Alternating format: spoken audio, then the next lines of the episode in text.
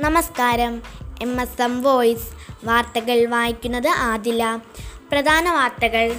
Petrol പമ്പിന് സമീപം tanker മറിഞ്ഞ് സ്പിരിറ്റ് ചോർച്ച. റിപ്പോർട്ട് ചെയ്യപ്പെടാതെ പതിമൂവായിരം കോവിഡ് മരണം. കോവിഡ് മരണം പേര് പട്ടിക പ്രസിദ്ധീകരിച്ചു തുടങ്ങി.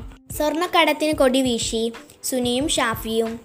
സ്പിരിറ്റ് ടാങ്കർ അപകടം. അടുത്തു പെട്രോൾ പമ്പ് ആശങ്കയുടെ ഗന്ധം. മറിഞ്ഞ ടാങ്കർ ഉയർത്തിയത് ഉച്ചയോടെ. മാസ്ക് ധരിക്കാതെ യാത്ര. പിഴയടയ്ക്കാൻ പറഞ്ഞ എസ് ഐക്ക് സ്ഥലം മാറ്റം. കാര്യമായി കോളില്ല. മീനില്ലാതെ വള്ളങ്ങൾ കരയിലേക്ക്. ആ കാമുകൻ വ്യാജൻ ഫേസ്ബുക്ക് ചാറ്റിന് പിന്നിൽ ആട്ടിൽ മരിച്ച യുവതികൾ. പുഷ്കർ സിംഗ് ഉത്തരാഖണ്ഡ് മുഖ്യമന്ത്രി. ബഹിരാകാശത്തെ മൂന്നാമത്തെ ഇന്ത്യക്കാരിയാകാൻ ചിരിശ സന്ധ്യയ്ക്ക് ഡി ജി പി പദവി നൽകാൻ ശുപാർശ. തീവ്രവാദം. ലഹരിമരുന്ന് മൂന്നു പേർ അറസ്റ്റിൽ. മദ്യലഹരിയിൽ മകൻ മാതാവിനെ കഴുത്തു ഞെരിച്ച് കൊലപ്പെടുത്തി. സൗദിയിൽ ദുരൂഹ മരണം യുവാവിന്റെ സംസ്കാരം ഇന്ന്. മകനെ കൊന്ന കേസിൽ അച്ഛൻ അറസ്റ്റിൽ. കായികം. സ്വിറ്റ്സർലൻഡിനെ ഷൂട്ടൗട്ടിൽ കീഴടക്കി. സ്പെയിൻ യൂറോ കപ്പ് സെമിയിൽ.